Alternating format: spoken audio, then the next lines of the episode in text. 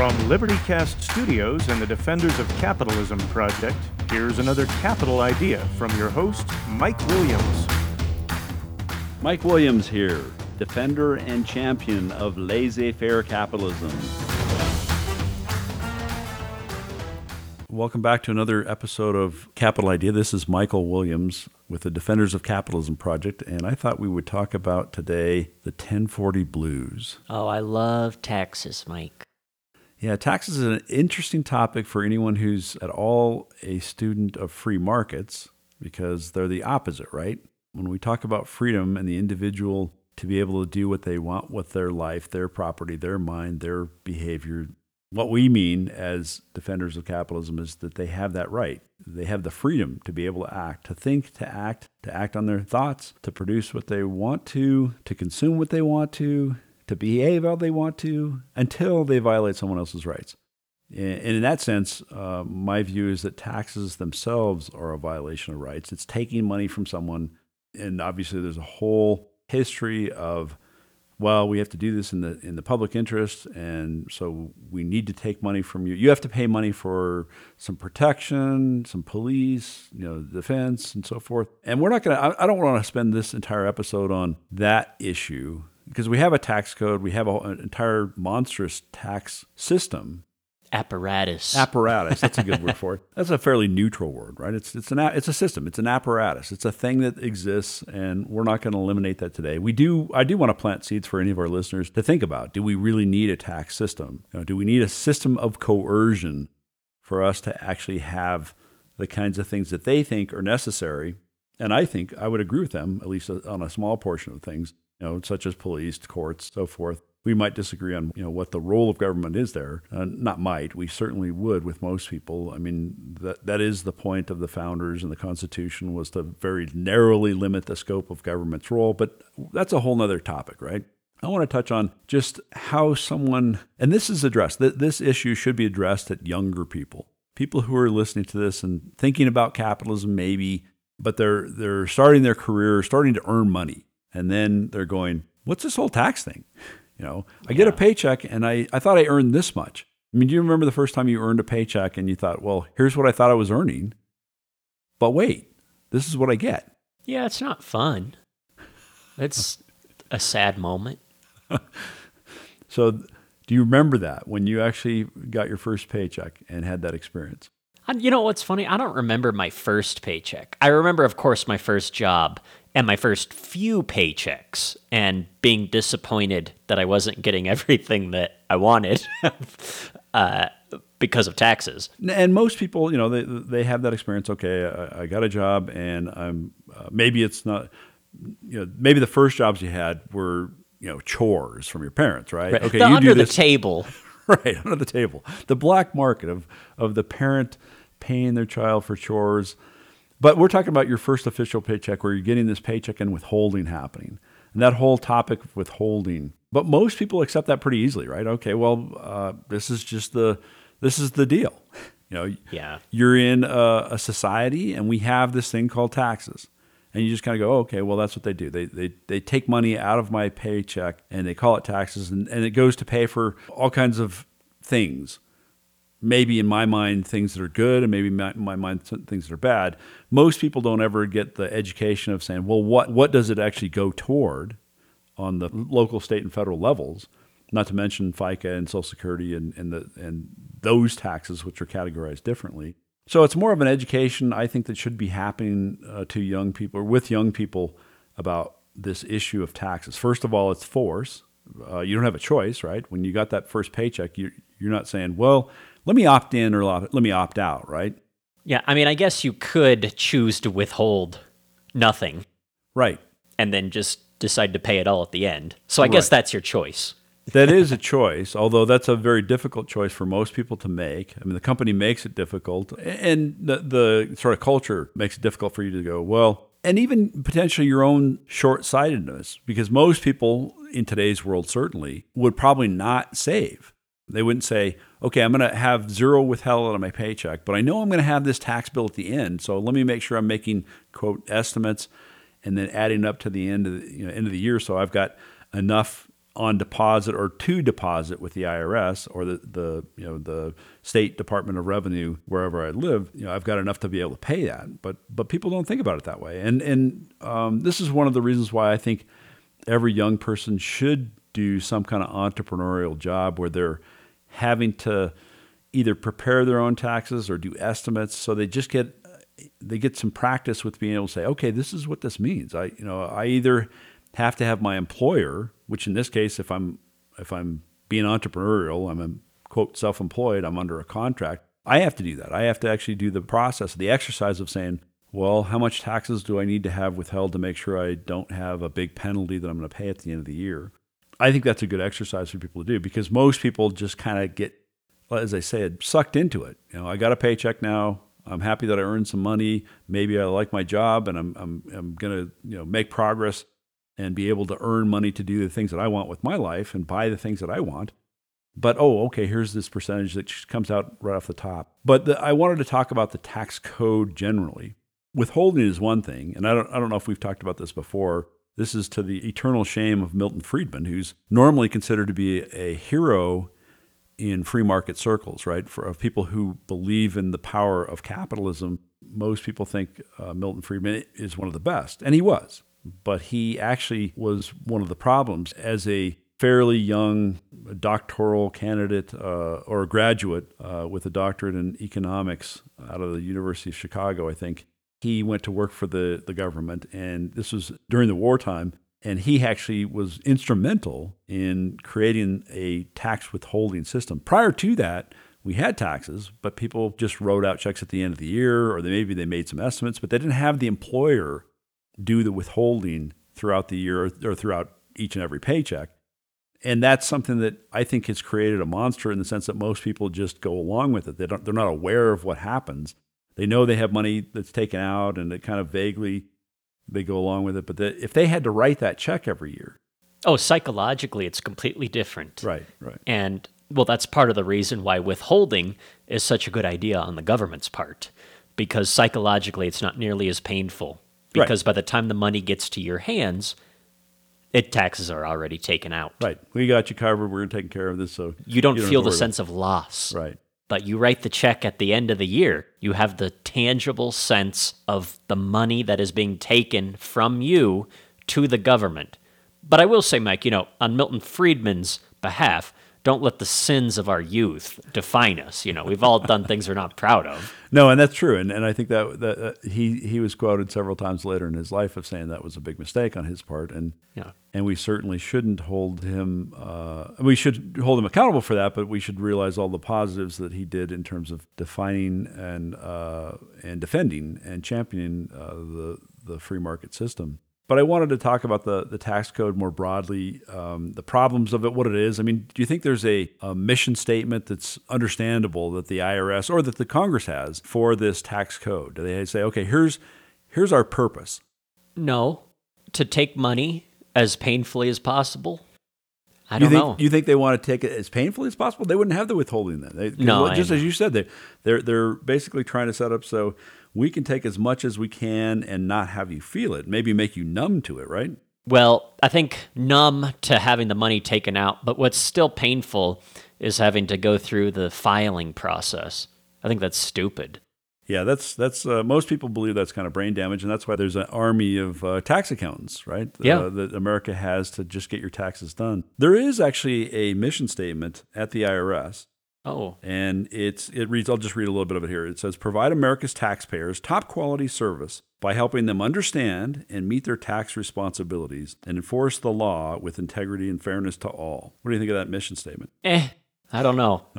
I mean, at least they tried to have a mission statement. I guess that's better than I thought. Yeah, no, that's that's that's good that they have have a purpose, and uh, you know, it's got lots of uh, you know, kind of positive sounding words. They want top quality tax, uh, top quality service.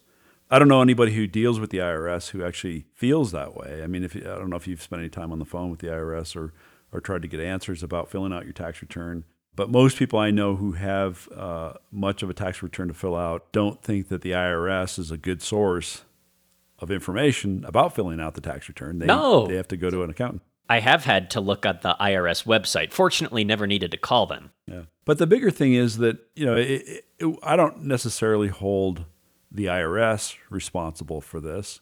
I do think that the IRS itself probably attracts people who want to enforce the law that way. And in a sense, that's the law enforcement function. But it's Congress itself and probably the, you know, the staffers, the senior staffers on congressional, uh, senatorial committees and the Treasury Department who are writing this stuff up, right? Who are saying, okay, here's the tax law. Yeah.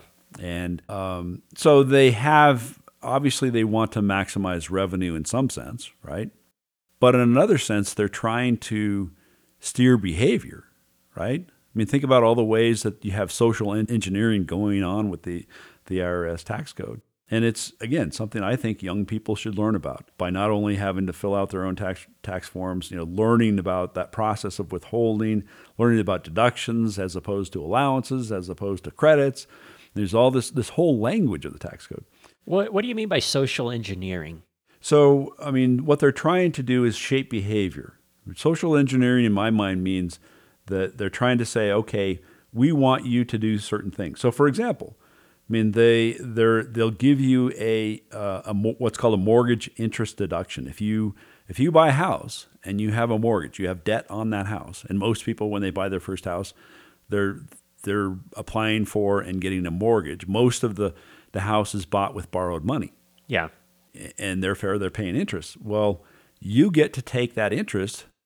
Again, this isn't in all cases, but uh, if you file a Schedule A and have itemized deductions and you ha- and you meet certain requirements and you dance around a circle and quack like a duck five times, then maybe you get to deduct that interest off your tax return, and that reduces the amount of taxes you pay. So they're trying to encourage home ownership through borrowing by that rule, right? If they give you a deduction for having a child, if you get a, a tax credit, a child tax credit, that's incenting some behavior. Yeah. And well, and this is why I think it's really important for people to know that because when you think about doing your taxes, you just think about, I'm just doing my taxes. But there are so many things in there that really are. It's some politician's pipe dream. The child tax credit, Marco Rubio loves that stuff. He wants to figure out how to get the tax system set up so people are having as many babies as possible and you're getting as much money back from the government as possible. Uh, you know, but I think it's funny, like even the way that taxes are filed, right? Are you single? Are you married filing separately? Married filing jointly? I, I always just want to write in other and say, why does it matter? Yeah. Well, and that's what I mean by social engineering. There's all kinds of, of uh, pieces of the tax code that incent certain behavior. Now, that doesn't mean, okay, you know, all of us say, okay, I could get a tax credit for a child, having a child, or I could get a charitable inter- or charitable deduction for giving money to charities. That doesn't mean everybody does that, but on the margin, it's incenting behavior. It's saying, okay, we'll reward you or give you the kind of carrot for this kind of behavior if you make this kind of contribution to your church or to a uh, to a charity, then we'll we'll let you take it off your taxes. But then we also penalize certain behavior. Um, so it's that's what I mean by social engineering, is is trying to say we want to reward this kind of behavior. This is what it means to be good American, or this is what it means to be uh, to be someone who's um, you know contributing to the cause of having a, a better society in their minds. Now, why would that be bad, Mike? Like, I mean, don't we want people to get money back from the government if they have a kid? I mean, that's nice to have a little extra money in the parent's pocket, right? Well, should all people have kids? I mean, well, do we want to do quote we I mean, is that the proper role of government? This is one of the fundamental questions people who listen to this podcast know. We repeat a lot of times. What is the proper role of government? Well, is it to to incent more baby making? Well, is it to incent more housing? You know, eh, home ownership. Is it more, yes, to, and yes.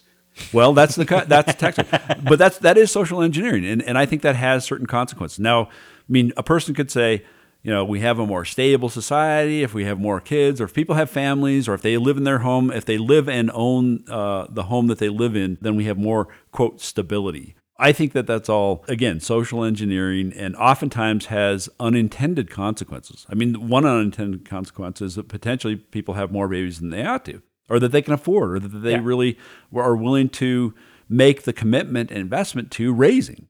I, I agree, Mike. Um, I was being a little facetious, you know, with my saying, yes, that's the proper role the tax code answer. But, you know, Marco Rubio, he doesn't actually know what's good for quote unquote, you know, all of America. People who want to have kids should have kids, and people who don't want to have kids should not have kids. And it's about the freedom to do what you want, and the government's just going to leave you alone. Well, that's that's our definition, right? That's our view. The well, that's proper, our view. Yeah. Our view is that uh, a, a person should be able to conduct their life and their affairs toward their own ends. They should be able to decide whether they want to have children or live in a house or rent or whatever it might be. But you're right that that by implication, and whether it's Rubio or Senator Warren or pick your senator, right? Yeah, I was just being mean towards Marco Rubio because I got a bone to pick with him on other things, so it just felt like I needed to single him out. Well, and you could probably come up with. They all have their own little pet projects, and they all have their own uh, viewpoint of what the role of government is in terms of the kind of behavior they want to see. Right. Versus what I think is the original founding view of freedom being the, the, the you know protection of rights, and therefore of freedom of individuals to be free from coercion, from the coercion of the state that is the that is the proper role of government. But it, it's just amazing how this monstrosity, and again, you, you call it an apparatus, I call it a monstrosity of a tax code, has has uh, come about, and you know, it, it, it's extremely complex. I mean, the, the system is notorious about its complexity. I, I, don't know how many pages of regulations and uh, extensive coding language that says here's what it means to comply. And again, this is why it's challenging for any individual or business to actually understand what they owe, what their obligation is, let alone me thinking, no, that, that shouldn't be there in the first place. It's just very difficult for people to really comprehend, okay, how do, how do I know whether I've paid enough in? How do I know whether I should get some back? How, how do I know whether I'm complying, uh, you know, complying with the law? And it leads to all kinds of errors um, and again, this is why we have. Uh, I mean, uh, you know, we, we sometimes talk about jobs on this this uh, podcast, but um, you know, the, the, in one sense, the IRS tax code could be you know the the full employment for tax attorneys and accountants act, right? I mean, uh, everyone needs beyond a very simple 1040 tax return. Most people have to hire someone to even get it done. Well, an H and R Block lobbies to not have our tax code simplified. Yeah, isn't isn't that a sinister? That thing? is messed up. Yeah. Even beyond that, it's amazing. And again, hopefully this will resonate with young people who are using either H&R Block or a TurboTax or somebody like that because they do the same thing. And they have they make deals with the IRS. They basically say, "Okay, if we can get someone to file their tax return through our software program, and we'll we'll say it's for free, but the young person who goes on there and says, "Okay, but now I want to print it off." Well, guess what? It was free when you were doing the return, but if you want to print it off and have a copy, you're paying a fee. Oh, you want to do your state return too? That's right. There's a fee. Right. Yeah. So it's it's a business model, and there's nothing wrong. I mean, again, we're capitalists. We're all in favor of software companies coming up with great ideas on terms of oh, yeah. how to how to make money and add value to their customers' lives. But if they're making a deal with the instrument of force, if they're making a deal with the IRS saying, "Let's get people trained to use this system and to not really question, you know, uh, if someone actually goes through that process of using TurboTax, now it's it's like oh, well, we'll, we'll go out and look at your bank statements already. We already can pre populate these fields because we've got the, the technology to say, guess what, Wells Fargo or Bank of America, they're already feeding that information into the IRS and they'll feed it immediately into the TurboTax program. So you don't worry, we got you covered. This is gonna we're gonna make it easy for you. We're gonna make it as painless as possible. But before you know it, you're you're uh, numb to even more numb to the idea of well this is what i have to do this is what they do you know this is what the, the process is not even questioning about how is this money being spent how are they trying to incent my behavior. So it's not only a question of complexity but it's also of motives. Now there's also the issue of does the tax code does the irs tax code comply with the the rule of law requirement of saying we treat people equally? No what do you mean by that? Are you you were well? I think we I think we just you know went through a lot of examples of how could how could everyone be treated equally under the law when the tax code I mean it's one question after another of you know did you do this did you buy a home did you have a kid are you married are you single That's not equality under the law. What about the general idea of a progressive tax code? See, I yeah, well, and I think, you know, the further along that I get in my career where, you know, thankfully I get to experience different tax brackets than I did in my very first job, you realize that it's it's an aggravating system to think, okay, well, now when I start making over this amount, you know, an even larger percentage of that money is going to be taken out now. And it's arbitrary. It is just because Congress and staffers, like you said, Mike, have said, okay, well, you know, you get to this certain level, eh, I think, uh, you know, whatever.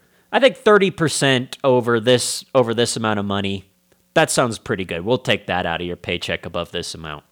It's just arbitrary and unfair and not right, I don't think.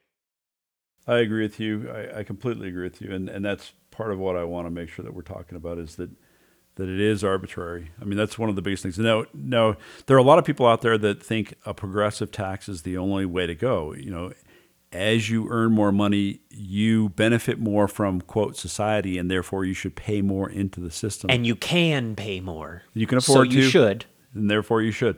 Now, I happen to be uh, of the view that taxes are force and coercion uh, is a violation of rights, and therefore taxes themselves are a violation of rights.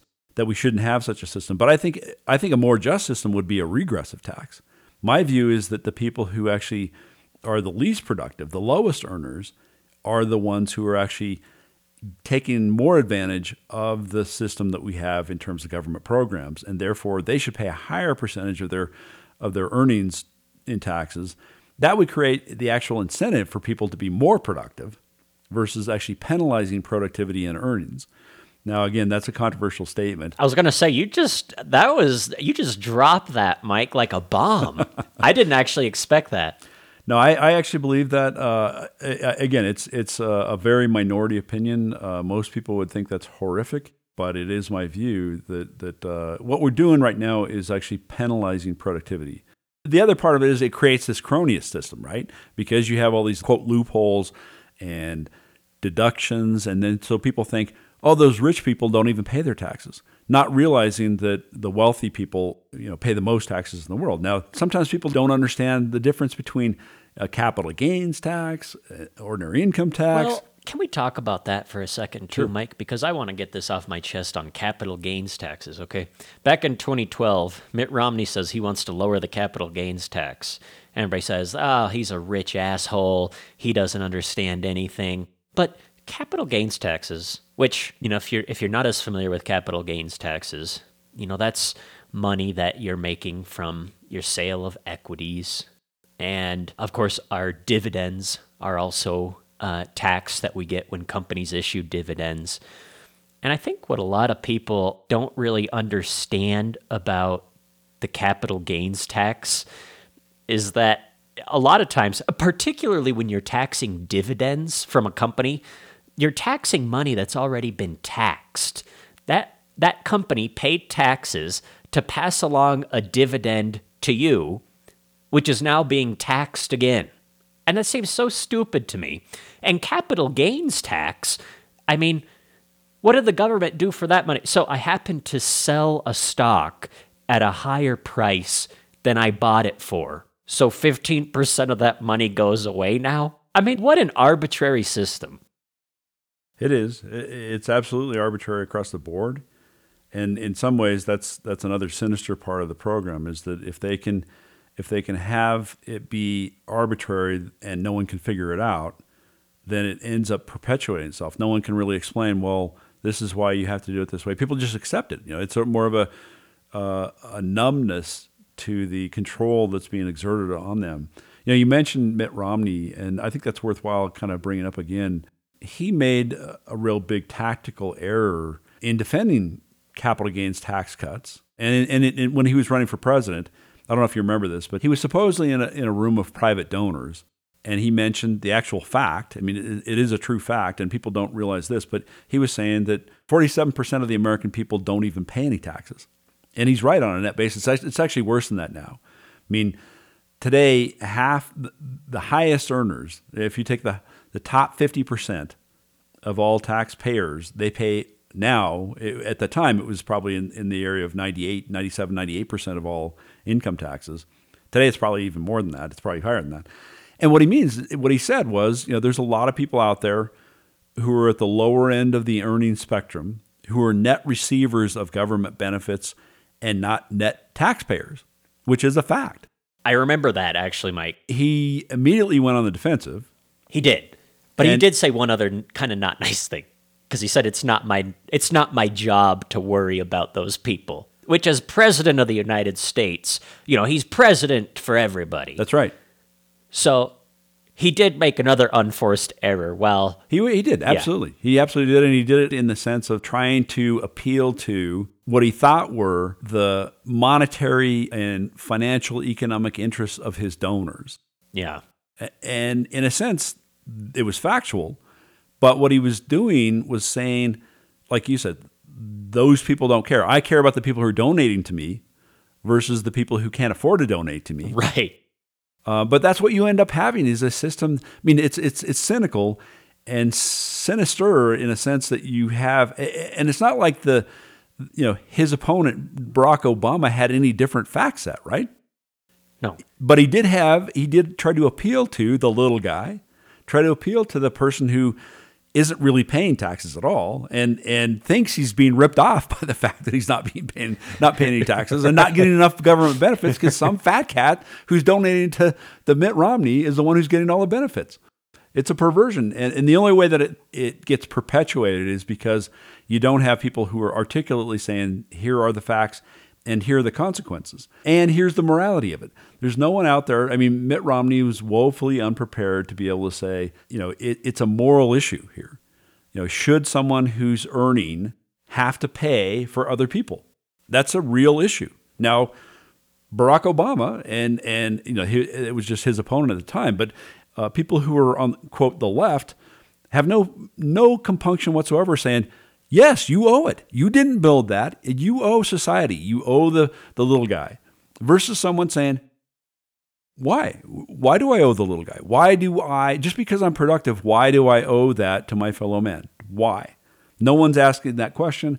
And certainly Mitt Romney was unprepared to be able to do that. Well, I think, Mike, you kind of just opened up another door that I, I don't think we have the several hours needed to get into it right now. But you're talking about the concept of being your brother's keeper. I am. And I wouldn't I wouldn't just say that's a leftist argument. I mean, no, you're right. You're right.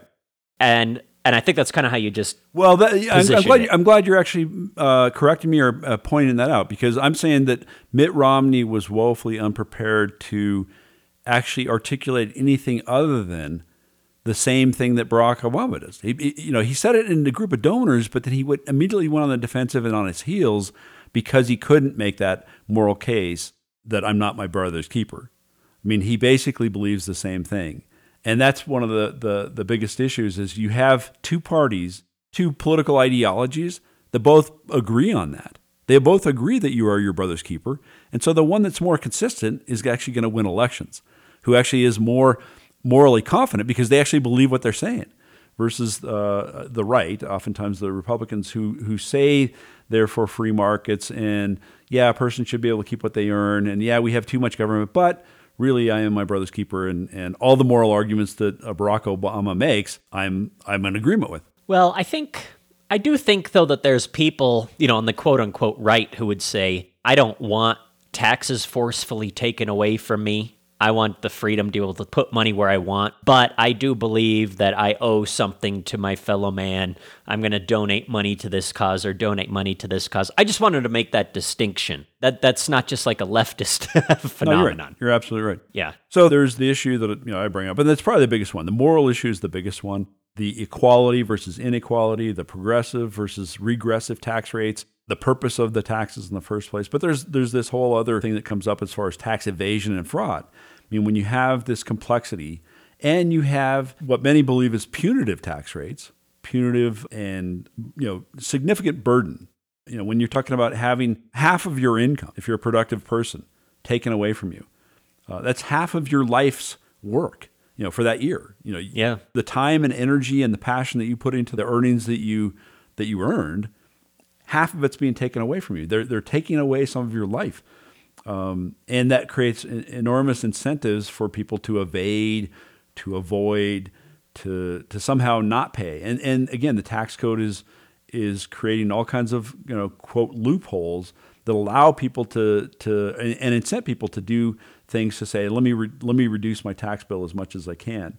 You know, there's all kinds of efforts the IRS has to prevent such tax evasion and fraud. But just recently, there was uh, in the recent budget there was this highly publicized uh, 87,000 new IRS agents to try to keep the American people in line, know, to to to make sure compliance happens. Now, again, the IRS might say, no, we just want to serve the taxpayer. We want to make sure we're we're providing service and top-notch service to to make sure that they're clear on how they can comply. But it really boils down to compliance and to try to uh, prosecute people for for such evasion. And we mentioned already the compliance costs. You know, the enormous cost to our economy of having people try to figure out, even if they're not trying to evade things, just trying to figure out what they owe and whether they're complying at all. So, what's our big takeaway, Mike? So the big takeaway, I think, is for young people to really understand to not be passive, to not be passive about the taxes that they pay. They may feel like they don't have a whole lot of control. Obviously, it means they should be politically involved and they should they should understand uh, what the taxes are going to. Uh, they should understand. You know, this is a whole other episode for our podcast. We've talked about it some in the past, and we'll be talking about more in the future. It's a never-ending thing, uh, at least in my lifetime to talk about the debt that's been created because the, the taxes themselves are not enough for the spending machine in Washington. They spend they spend more than they take in in revenue, so they have to borrow, and, th- and that's creating a future obligation on the part of tax taxpayers. So my main point is for young people to have a better understanding of the tax code itself. You know, whether they're agreeing with my ideology of individual rights and having a properly limited government and human flourishing in the best system to actually in history to create such human flourishing that's one thing. But i would advocate that they understand the tax code better understand these issues whether it's the complexity issue the moral issue most importantly and the incentives that are out there. I think that's that's the main takeaway